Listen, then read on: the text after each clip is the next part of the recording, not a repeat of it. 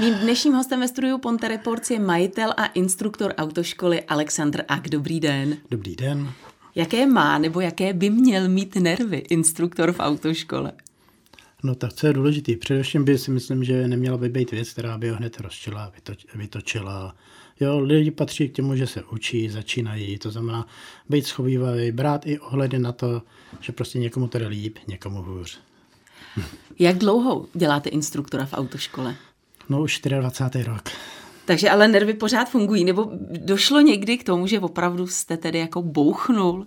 No, nedá se říct, že by bouchnul vůči našim žákům. Spíš vzniká taková situace, že vás dostávají lidi okolo, to znamená řidiči, že nás nerespektují, že neberou ohledy na autoškolu, ale nedá se říct, že by to bylo z důvodu žáků. Já vždycky žákům říkám, že už žádný nervy nemám. Za těch 24 let, jak se změnila třeba výuka v těch autoškolách, nebo jak se třeba změnili žáci? No, to je takové zajímavý téma. Téma je to asi v tom zajímavý, že já vždycky rozlišu, že jsou dva druhy žáků. Jedni jsou, co chtějí a snaží se naučit jezdit, na druhý jsou, kteří chtějí pouze řidičský průkaz. No a to je asi ten největší problém. Problém vzniká v tom, že hodně lidem třeba řeknete, že jim to nejde a oni vám řeknou, ale my to zvládneme. Jo, put sebe záchovy zmizel úplně. Jestliže vám jedou do auta a odpoví vám tím způsobem, že já bych to stihl, já bych to ubrzdil, to bohužel nejde. Jo. Pokud si tyhle ty žáci nezačnou uvědomovat, že auto je zbraň, že někomu můžou ublížit, tak to bude pořád špatný. Jo? Nedá se jim říct, jo? uvědomte si, že tam jsou lidi, oni řeknou, já je vidím a jedou dál. Jak jsou to situace takový paradoxní, ale chybí mi prostě půd sebe záchovy u těchto těch lidí. Klasická otázka, já si nemůžu jako neodpustit. Eh, ženy versus muži za volantem. Ženy jsou na tom lépe. Jsou lepší řidičky? Jo. Jak to? Nevím, ale když to vezmu, když budu porovnávat jakoukoliv věkovou kategorii, protože nám tam chodí všechny věkové kategorie, ale já bych řekl, že ženy jsou opatrnější. Jo, u těch kluků nebo mlad, mladých pánů, to už je jedno, jak se to nazve, tak tam vzniká ta situace, že oni jedou třetí, čtvrtou jízdu, oni jedou pátou a už si myslí, že to zvládají. Jo, a když jedou do křižovatky a já jim třeba řeknu, jo, vidíte to auto, jo, vidím a jedou dál a já bych to obrzdil, tak tohle to ty ženy většinou nejsou, nebo dívky, jak by se dalo říct. Jo. Takže bych řekl, je to takové zvláštní, ale jsou na tom lépe. Je to stejný způsob, jako když se každý směje blondýnám. Já si říkám, v, v autoškole blondýna je neštěstí. Není, ty blondýny jsou na tom pomalu nejlíp. Jo, přestože každý říká, že blondýny jsou hloupí. Není to pravda. teda tím nemyslím, že koukám zrovna na vás, jako to v žádném případě. A co třeba učíte své žáky, budoucí řidiče, co je učíte jako nejdřív, když sednou jako první za volant? Základně ovládání vozidla, to znamená, aby věděli, jak se řadí, kde se co ovládá, rozjezdy, zastavení, to znamená úplně to, jak se říká, základní, aby vůbec věděli, co to auto dělá, jak se chová. To znamená, aby byli schopni zatočit, aby nebyli schopni jenom sedět, rozlížet se. 90% úspěchu všech jíst je pouze koukat. A v čem uh, budoucí řidiči, v čem žáci třeba nejčastěji chybují? Čeho jste si třeba všimnul, co jste vypozoroval? No, je to tím způsobem, že oni si opravdu neuvědomují to nebezpečí. Jo, oni vám jedou do křižovatky, nejenom do křižovatky, kdekoliv jedou a já řeknu třeba podívejte se, jestli vám tam něco nejede. A oni otočí hlavu jenom proto, že to chci já. Oni to neudělají proto, jestli tam něco jede. Jo? Já vždycky těm lidem říkám, a je to jedno, kdo to je, jestli je to kluk nebo holka, že když si říkám, když se podíváte jednou, tak vytvoříte fotku. Když se tam podíváte po druhý nebo po třetí, tak vytvoříte video. Znamená, v tu chvíli vidíte, že se vám tam něco pohybuje. Ale jestliže jenom otočí hlavu a vrátí zpátky a řeknou mi, nic tam nejede, tak to přece těm lidem nepomůže. No, jo, no, takže hlavně... opravdu, jak se říká, začít mít tyhle ty návyky, aby než něco udělám, podívám se dvakrát, třikrát, pak to můžu udělat. Oni hlavně tomu moc nepomáhají, takový ty řidiči, a mám pocit, že jich je bohužel čím dál tím víc, takový ty agresivní řidiči. Co stojíte o tu vteřinu, dvě vteřiny díl na křižovatce, oni už troubí, troubí a už jsou nervózní, tak to tomu taky víte, moc nepomáhá. Víte co, je to takové zajímavé zjištění, ale já jsem zjistil, že ty, co nejvíc troubí, tak někteří samozřejmě znám, jo, protože byli v autoškole, tak to byly největší kopítka, jak se říká v autoškole. Ty, co jim to šlo nejhůř, to to nezvládali, tak dneska jsou to největší mistři světa. Dá se říct, že naučíte řídit každého. Dá se to tak říct, že se zkrátka naučí jezdit opravdu každý, ne. třeba postupem času. Ne. Jo.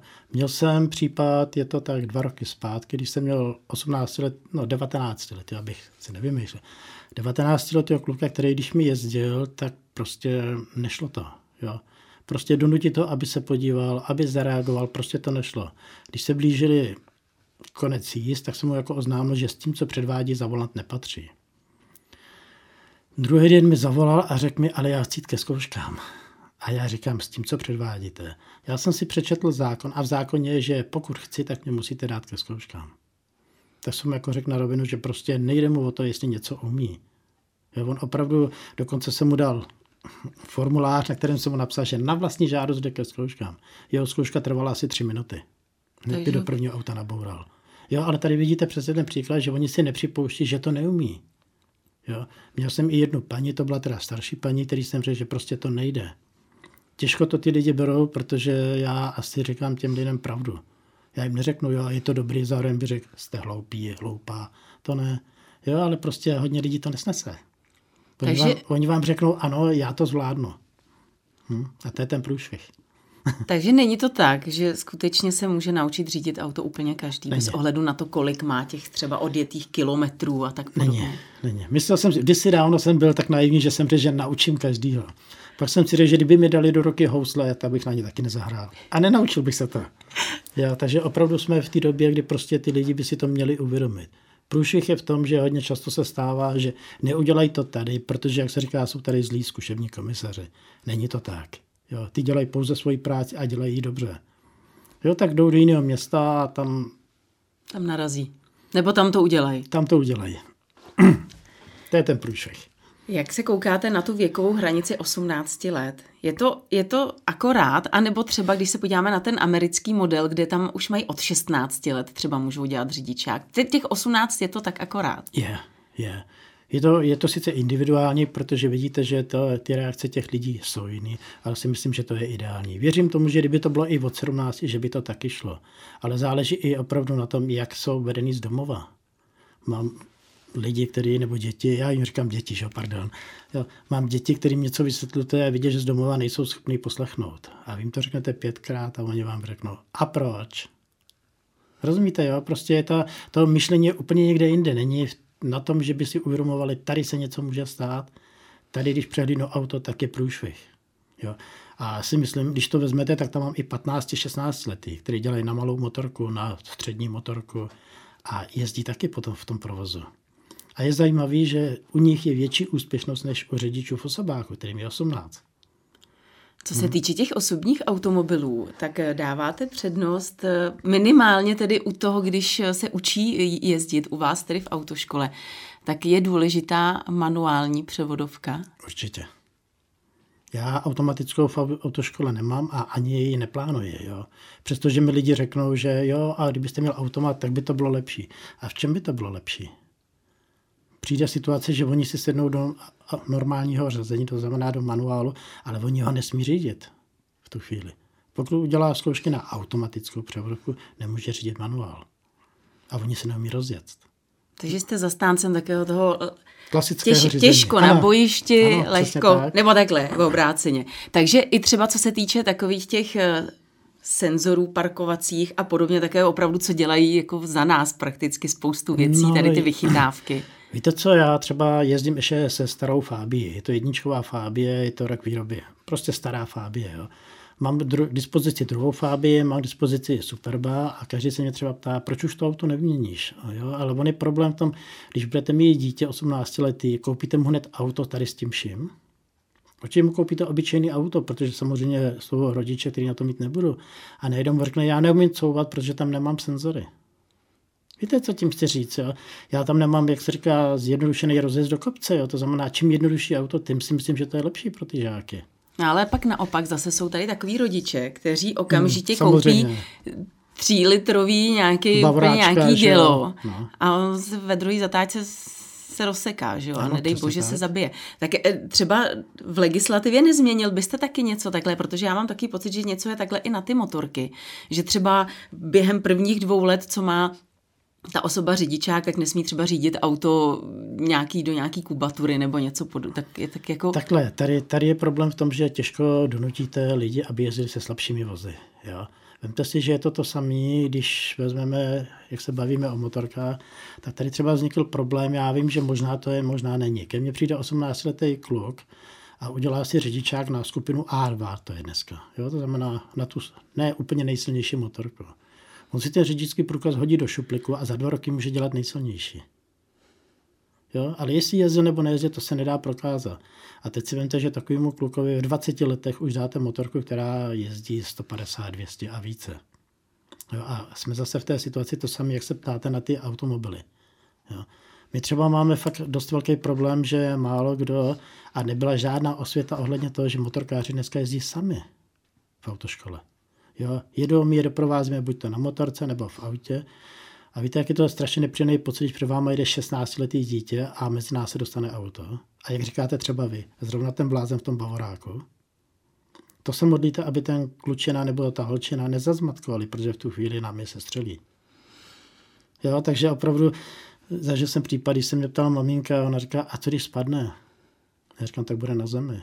Já vím, že to zní strašně vošklivě. A co když do někoho nabourá? Říkám, tak má smůlu.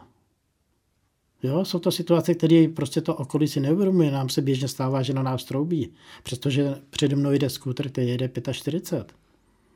Jo. Jsou tady situace mosty, které jsem řešil i na magistrátu jako zastupitel a taky mi nikdo nepomohl. Jo, protože řekli, všechno splňují normy, ale normy přece nemůžou jít na zdraví a na život. Takže jo. je něco v tom zákoně o těch autoškolách, co byste třeba změnil, kde vy vidíte nějakou opravdu, že je to tam špatně? Špatně je to, že ty lidi, jestli vezmu třeba příklad, na motorku je tam pouze 13 jíst. Když ten člověk v životě nejezdil na kole, tak myslíte, že 13 jíst pomůže, když nejezdil na ničem. Jo, a když těm lidem vysvětlíte, řeknete třeba, jo, to je minimální počet hodin. Nikdy, málo kdy se stane, snad jsem to zažil jedno, že ten žák řekne, tak já se vezmu jízdy navíc. Protože už musí za ně platit a to vám nikdo neudělá. Jo. Vemte si, že oni řeknou, že by měli mít ochranné prostředky nějaký na ty motorce. A on vám tam přijede v kraťasích. Samozřejmě my ho vyhodíme, jo, nenecháme ho jezdit. Jo. A on mi řekne, ale ono je teplo. V loni se nám stalo, to bylo v polovině října, než nás zavřeli, že mi klučina spadl na kruhovém objezdu na malý motorce. Nic vážného, jeli krokem, spadl. No dopadlo to tím způsobem, že byl praci kotníku. A maminka říká, No a co s tím má dělat? proč jsem vám říkal, aby si vzal pevné boty? No my jsme to podcenili, ale to podceňují rodiče. A jak je to třeba v tomhle případě eh, různě z, z vaší strany s pojištěním? Vy jste proti tady tomu všemu Nejsme. pojištění. Nejsme. Jak se to řeší? Musí si to vyřešit žák. Jo, bohužel není jediná pojišťovna, která vám pojistí žáky na motorce. Jo, zkoušel jsem Česko, Kooperativu, Allianz, všechny pojišťovny, které jsou a mám tam teda i známé. Jo, a ptal jsem se, pojistěte mi žáky v autoškole na motorce. To nejde, oni nejsou řidiče. Jo, takže v tuhle tu chvíli, když si mě maminka ptala, a kdo za to bude moct, když spadne, já říkám vy. A ona, proč já? Říkám, vy jste dala souhlas. Jo, protože tady to je podmiňovaný souhlasem rodičů. A když ho nedáte, tak nemůžu. No ale nedonutíte je prostě, aby, teď už teda děláme tím způsobem, že jsme teda nakopli nějaké oblečení starší, že my ho teda půjčujeme, jo, prostě, ale nejde to. Tak už jsme zmiňovali ty jízdy na motorkách. A kolik tedy musí mít odjeto žák v autoškole v autě? Když se jezdí, tak se jezdí 28 jízd. Je to dost? Stačí to? Stačí. Pokud se jezdí, ne u každého, ale ve většině případů to stačí. Jo, nedá se říct, že ne. Jo, tady jde o to, že potom vezmu příklad, když vidíte, jezdí se třeba po tři čtvrtě hodince, když zjistíte, že ten člověk toho má hodně, že to nezvládá, tak klidně udělat jenom, my tomu říkáme krátkou a dlouhou jízdu. Já tomu říkám krátkou, to znamená, zažíváte lidi, kteří po 20 minutách nevnímají. jo, jako beru to nervozita, stres, jo. Ale říkám, průšvih je v tom, že především ty lidi, a to v okolí si musí uvědomit, že oni začínají. Jo. Nám, já když to vezmu, tak za éry působení autoškoly se do nás trefili tak čtyřikrát, pětkrát. Ne nikdy nic vážného, prostě, že to neubrzdili a každý reagoval. Ale ten žák, nebo vy jste rychleji zabrzdili, říkám, je to žák autoškoly. Dup, šlapete no. na brzdu vy taky? Dupete na brzdu? Já bojím. Nemůžu říct, že bych se nebál, jako put sebe záchovy u mě slouží velmi dobře, věřte tomu. Co všechno dneska tedy musí umět eh, žák, který končí v autoškole? Tím teď eh, myslím třeba, jestli si umí, musí umět vyměnit kolo, jestli musí umět jezdit s vozejkem. Eh, co všechno musí umět dneska? Tak dneska už jízdy s vozejkem nejsou. Dřív bývávali, že byla jedna jízda povinná, dneska není. Možná se to do toho vrátí, jo, ale jí to nemusí. Dělám to, že pokud je to možné, i někdy v letních období, že jezdíme třeba v 10 hodin večer, aby si vyzkoušeli jízdu za tmy. Jo, protože přece jenom je to situace jiná, neznámá. Včera jsme zažili krásnou mlhu, takže chudák žák mi chtěl utéct z auta, ale přežil to. Jako, jo, takže ty situace jsou, jo, když to vezmu jednoduše, oni musí umět. Ovládání vozidla to znamená komplet. První se hodnotí styl, jakým jedou. Jo, zda umí řadit, brzdit, jak se říká klasicky toče volantem, vědět, co s tím vozidlem. Druhý se pro, projíždí tím způsobem, že musí ukázat, aby jeli aspoň tou 80, 90, to znamená mimo obec, no a pak velký provoz. Jezdíte si, se svými žáky jenom po mostě? Nebo je vyvezete i někam do jiného města? No, někdy dělávám to, že si je beru do Teplic. Jo, to znamená, Teplice je takový složitější město, když to vezmu a můžu vám říct, že je to zajímavé. Jo, protože ten člověk je schopný tady mostem jet, dá se říct, na trošku úrovni. Jedeme do jiného města a oni neví, co mají dělat. Jak je to možný? Není to třeba i tím, že jsou jako naučení, že to město znají? Ano, ano přesně tak. Jo. Já vždycky těm lidem vysvětlím, říkám, neučte se město z paměti. Já když s nimi jezdím, tak koukám, jestli koukají na značky nebo ne. A když mi jedu půl kilometru a řeknu, vy tam je třicítka, já říkám, jak oni víte. No já vím, že tam je. Já říkám, ale to nedělejte. Já říkám, neučte se nikdy moc z paměti, když pojedete do jiného města. A co tam budete dělat? Oni řeknou, no jo, no. Ale největší sranda a takový paradox je, že ty třicítky, nebo řeknu teď všeobecně, tu, kde jezdíme stokrát, tak po sto první voskoušky vám ji zkazí. Jo, a to jedete a já už si říkám já už si připadám, jak nevím co, protože říkám, teoreticky znáte most na spaměť. Co byste dělali, kdybyste dělali zkoušky v jiném městě? Řeknu, to bychom zvládli. Vidíte, a to je to, co mi na to oni. Oni řeknou, to bychom zvládli. Oni neřeknou, je to špatně. Ze sta lidí mi jeden řekne, no, asi bych si chtěl tohleto vyzkoušet. Jinak jezdí jak... Já si říkám, šest mi s cibulkou. Posadím mi na motorku a oni jsou schopni jet. Jo, takže opravdu tady v tom je dost velký problém. Problém je, já to stihnu, já se tam vejdu, já jsem se podíval.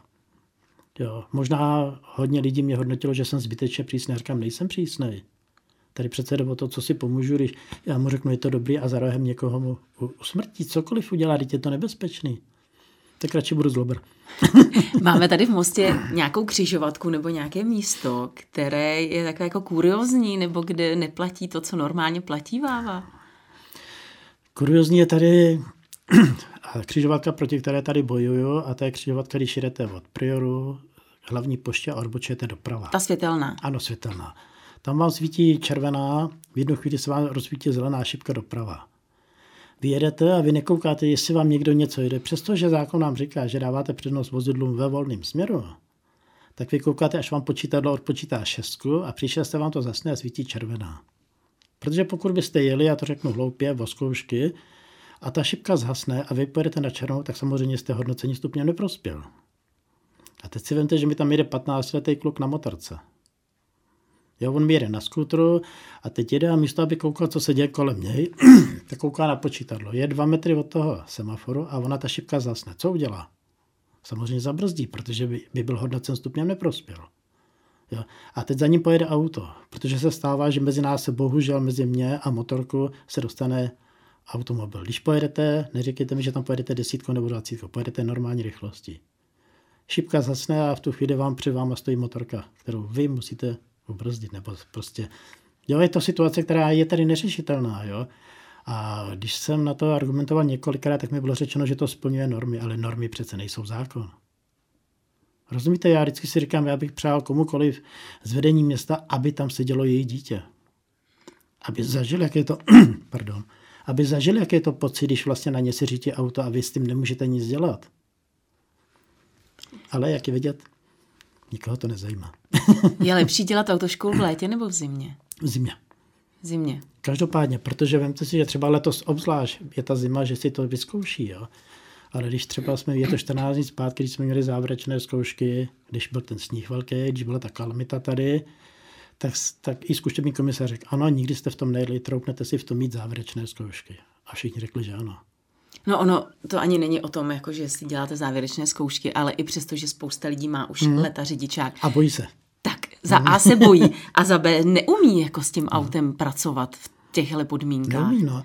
A teď si vemte, že když vám udělá člověk řidičák třeba v říjnu, v listopadu, dostane bavoráka a přijde do sněhu. A teď ho potkejte na silnici. Jo, já vždycky svým žákům říkám, když třeba vidí, že jede do křižovatky auto, i když jede z vedlejší, tak já říkám, nekoukejte, jestli je na vedlejší. Koukejte na to, jestli ten řidič na vás kouká. Přece nemůžu spadat na to, že pojedu jak šachetní koníček a budu koukat před sebe. Co když to neubrzdí? Co když je to právě začátečník? To neznamená, že má drahý auto, že to musí být profík. Jo? A to to přesně vzniká. Jo? A oni jedou a koukají před sebe. Říkám, vidíte to auto? Jo, vidím, ale koukají takhle. Co se třeba týče právě té jízdy na sněhu nebo na zledovatelem povrchu, tak co je důležitý? Kde děláme chybu? Citlivost. Citlivost pedálu. A se jedná o plyn, a se jedná o brzdu. 90% lidí, když dojíždí do ty křižovatky, tak vlastně vidí, že jim to auto zpomaluje. Jo, a když zbývá poslední třeba 2-3 metry, tak si myslí, že to obrzdí. A kde je to nejvíc uklouzaný? Právě v tom místě, kde se nejvíc brzdí. A najednou oni řeknou, jí, a ono to nebrzdilo. Jo. Vemte si, já strašně mě vždycky zaráží, když jezdím, a to je jedno, jestli sucho nebo prostě na lidi a žáci, nevím, kde to viděli, jsou naučení před zatáčkou přidávat plyn. No, protože oni neustále, že se všude říká, hlavně nebrzdit, hlavně ano, nebrzdit. Ano, ale, Takže... nemůžu, ale nemůžu přece do zatáčky přidávat. V tu chvíli mi to vynese úplně jinam, než bych měl. A když najednou se dostávají do protisměru, řeknu, je, ono to nebrzdilo. Já říkám, ale vy jste stáli na plynu. Rozumíte, jo? Prostě to koukáte a říkáte si, je, je možný, že vůbec put sebe záchvy, já říkám, tak si přibrzděte, říkám, jděte třeba krokem, když si můžete dovolit přidat, až když budete z ty zatáčky vyjíždět ven. No a oni na vás kouká, fakt, přijdeme do další křižovatky a šup a jsme na tom stejně. Jo, takže opravdu v zimě jde jenom o tu citlivost. Jestliže dojíždím do křižovatky, už si zpomalím, můžu si dát menší rychlostní stupeň, ale nikdy nespadá na to, že to poslední dobrždění vyjde. To je přesně to, co tam vzniká. Tak a teď pojďme, čas nás tlačí k eh, současnému dění v autoškolách. Jak, v jakém režimu teď tedy autoškoly vlastně fungují? Autoškoly v tuto chvíli jsou ani ne tak autoškoly, hlavně žáci. Jsou strašně ve špatné situaci. A je to z toho důvodu, protože neví, jak to bude dál. Jo. Zažil jsem třeba situaci, když jsem měl termín pro 30, 35 lidí a oni nám ho zrušili. Jo, a teď v tu chvíli nevíte, co máte dělat dál, co ty žáci. Oni v tu chvíli mají všechno odjetý a čekají na termín. Čekají týden, 14 dní, měsíc, dva měsíce. Tu tu chvíli třeba tady u nás v Mostě zkušební komisaři jsou nemocní. Ano, beru to, ten covid bohužel dopad je na ně, ale co dál? Teď co řeknete lidem, rozumíte? Jo? Noví, noví žáci nebo ty, co tam máte, vám řeknou, proč nejezdíme, nebo že by potřeba chtěli jezdit častěji. Já říkám, no jo, ale mě tam třeba stojí 25 lidí, kteří čekají na termín.